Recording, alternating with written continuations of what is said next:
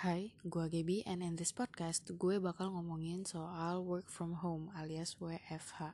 Dan di podcast kali ini gue akan mengusahakan untuk uh, menggunakan bahasa Indonesia semaksimal gue karena gue pengen kalian menunjukkan dan mendengar podcast ini bersama dengan orang tua dan orang-orang yang kalian rasa butuh untuk mendengarkan podcast soal WFH ini. So, kita mulai aja langsung sekarang.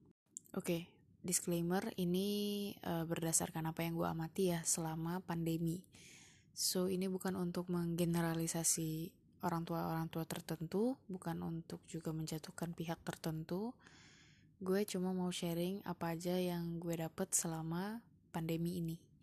So ya, yeah, kita mulai aja langsung dari yang pertama.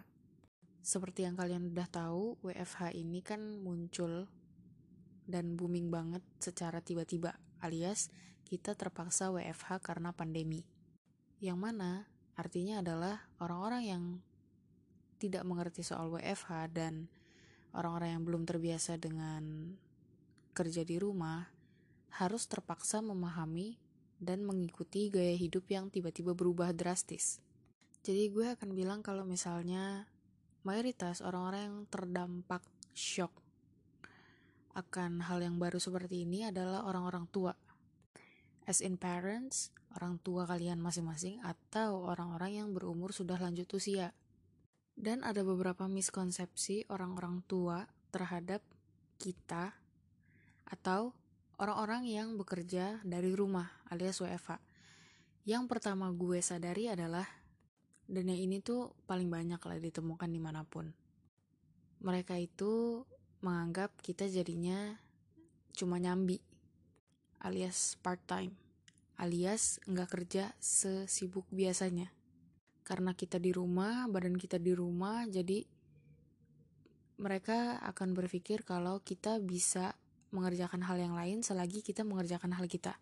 Dan jujur gue sangat menyayangkan fakta ini karena eh, orang-orang uh, yang kerja di rumah itu bukan berarti tidak sibuk dan belum tentu mereka yang WFH itu bisa nyambi alias bisa membantu kalian dalam hal lain selagi mereka mengerjakan uh, tugas mereka atau kewajiban mereka. Karena gue sendiri adalah pekerja WFH, tapi gue bukan WFH yang gelombang pandemi ya. Emang kerjaan gue dari dulu WFH, alias gue menulis, gue juga bikin podcast, ya intinya kayak emang kerjaan gue semua di rumah lah. Nah, gue pribadi sebagai orang yang WFH itu susah banget untuk diganggu. I mean, kerjaan gue itu padat sebenarnya. Cuma emang kantor gue itu di rumah, di kamar. Ya mungkin sama kayak kalian, mengerjakan kerjaan juga di rumah. Dan orang-orang yang WFH alias work from home alias kerja di rumah itu tidak selalu ekuivalen dengan tidak sibuk alias slow alias banyak waktu luang. Mengerti sampai sini? Jadi tolong kalau misalnya kalian lihat ada orang yang WFH, tolong banget jangan diganggu. Karena pastikan beban yang kita terima itu tetap sama aja mau di kantor mau di rumah beban yang diterima dan dikerjakan itu sama cuma beda tempat. Jadi logikanya gini, kalau misalnya kalian enggak tega nyuruh orang yang habis pulang kerja untuk ngerjain hal-hal lain, jangan tega juga untuk menyuruh orang yang work from home mengerjakan hal lain. Karena capeknya sama dan stresnya lebih banyak. Kenapa stresnya lebih banyak? Gue akan nyambung itu di poin yang kedua. Poin yang kedua, orang-orang WFH itu stresnya jauh lebih besar, tekanannya juga jauh lebih besar. Kenapa gitu? Soalnya, mostly, kebanyakan orang-orang yang WFH itu, yang gelombang pandemi ya terutama, nggak punya tempat sendiri untuk mereka bekerja di rumah, alias mereka tidak punya tempat khusus atau kantor khusus mereka mengerjakan kerjaan mereka. Biasanya ya kalau nggak di kamar, di ruang tamu, di ruang tengah, atau di pojokan. Pokoknya di sudut-sudut rumah. Yang mana um, sebenarnya workspace itu atau ruang kerja itu sangat dibutuhkan.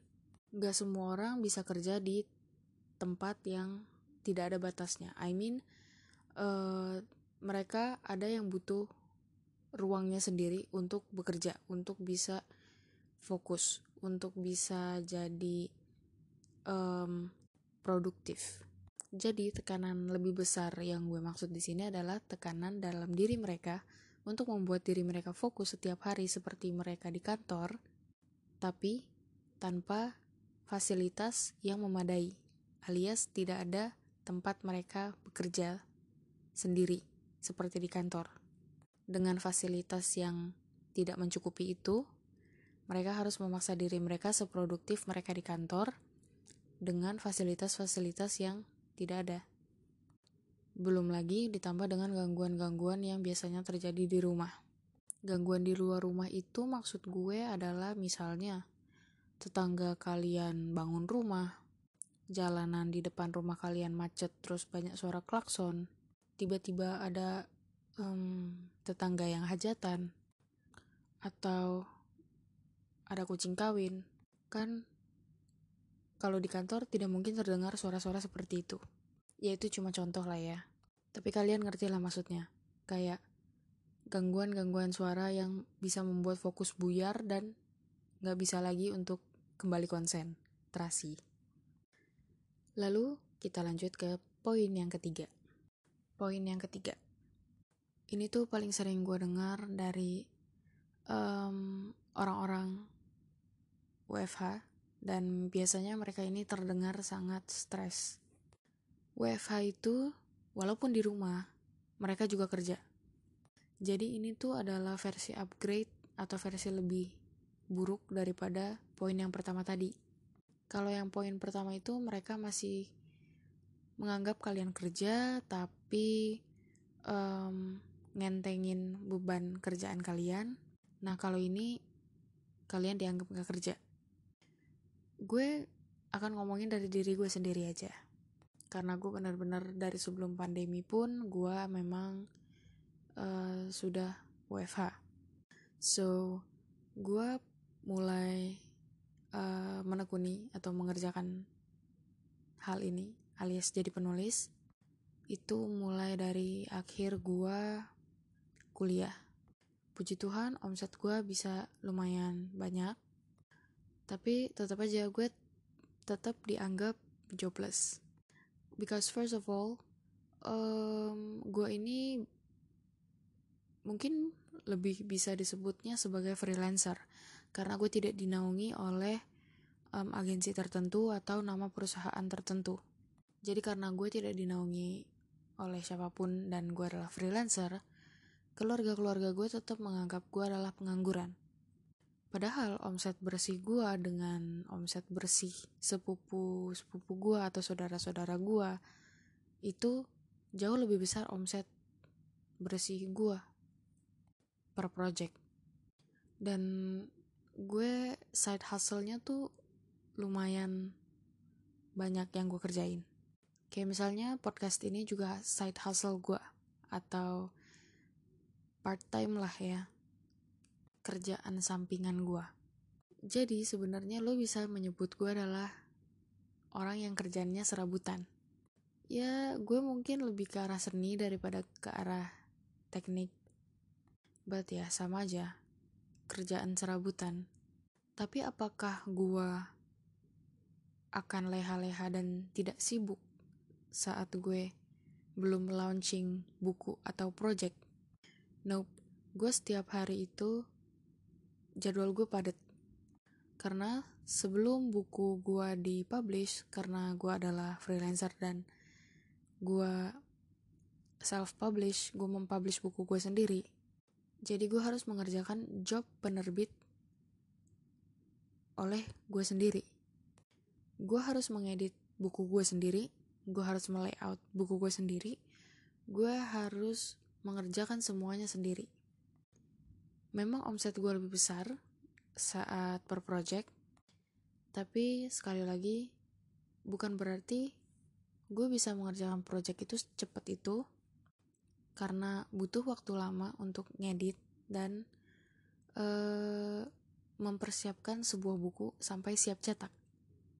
Dan gue sering banget uh, kalau di rumah itu dianggap kayak ya udahlah kerjaanmu kan cuma nulis. Kamu bisa sambil uh, ngejagain orang sakit misalnya, kamu bisa sambil bantu ini, kamu bisa sambil ini. Dan apa ya? gue itu gak bisa. Gue ngerasa gue adalah orang yang bisa multitasking. Tapi, multitasking pun ada batasnya. Dan gak semua orang bisa multitasking. Gue bisa disuruh sambil nulis, gue sambil bantu bapak gue atau bantu keluarga gue ngapain. Mengerjakan sesuatu misalnya, ngebenerin rumah misalnya atau gimana. Gue bisa. Tapi orang lain, gak semua orang bisa diajak multitasking. Ada juga orang yang seperti gue bilang tadi, kalau dia udah konsen, terus konsentrasinya buyar, dia udah gak bisa konsentrasi lagi. Tipe orang itu macam-macam. Jangan merendahkan apa yang dia kerjakan. Biarpun dia cuma ngerjain di rumah, bisa ditunda dulu, bisa di submit kapan aja, bisa dikumpulin kapan aja. Tetap aja, kalian nggak tahu um, bagaimana dia struggling untuk mengerjakan itu semua, untuk menyelesaikan itu semua.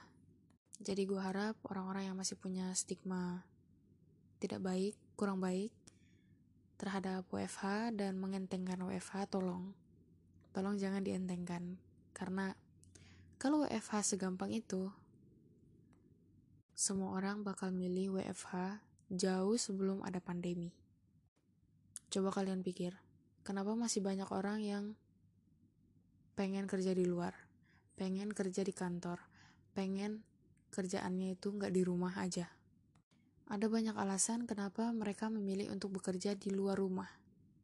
Masalahnya, pandemi ini yang memaksa mereka untuk tidak egois dan menyuruh mereka tetap di rumah. Jadi karena itu bukan kemauan mereka untuk kerja di rumah, Tolong jangan semaunya kalian untuk menyuruh mereka selagi mereka di rumah. Ya saling hargai masing-masing lah. Dengan gue sangat membela WFH ini, bukannya gue uh, benar-benar menyalahkan generasi sebelumnya ya. Gue juga paham kenapa mereka menganggap WFH ini tuh kayak ya nggak kerja aja. Karena gini, orang-orang dulu um, biasanya itu mengerjakan pekerjaan mereka yang belum selesai di rumah.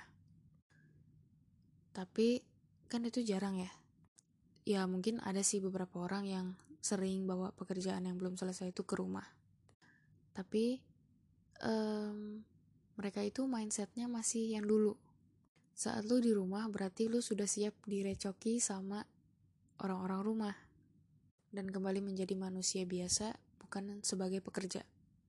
Jadi untuk orang-orang yang WFH, yang terpaksa WFH, tolong kalian juga harus memberi um, pengertian untuk orang tua kalian atau orang-orang yang masih belum mengerti kalau misalnya WFH itu tidak ekuivalen dengan libur atau kerjaan sedikit atau pengangguran.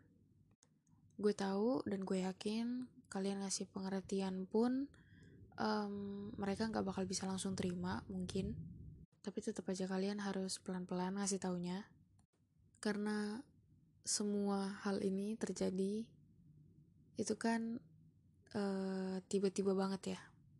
Pandemi yang sampai sekarang belum tahu selesainya kapan. Padahal dulu cuman bilangnya berapa minggu doang. Jadi kayak ya sama-sama saling mengerti lah. Yang kaum lebih tua, coba tolong pahami. Dan coba tolong uh, mengerti, beradaptasi juga sama perbedaan. Yang kaum lebih muda yang terjerat sama WFH dengan terpaksa, kalian juga harus sabar sabar-sabar memberi pengertian kepada orang-orang tua. Karena balik lagi mereka belum pernah ngerasain. Mereka nggak tahu rasanya jadi mereka cuma membayangkan aja kayak gimana sih rasanya. Tapi kan ngebayangin sama benar-benar menjalani itu beda. Ya jadinya pasti ada sedikit miskomunikasi di situ misunderstanding. Um, wait I'm going to remember kesalahpahaman. Pasti ada sedikit kesalahpahaman di sana. Kayaknya udah deh segitu aja. Gak usah panjang-panjang gak usah lebar-lebar. Daripada gue bikin ngantuk ya kan? So jadi gue akan mengakhiri podcast kali ini soal WFH ya gitu aja terima kasih telah mendengarkan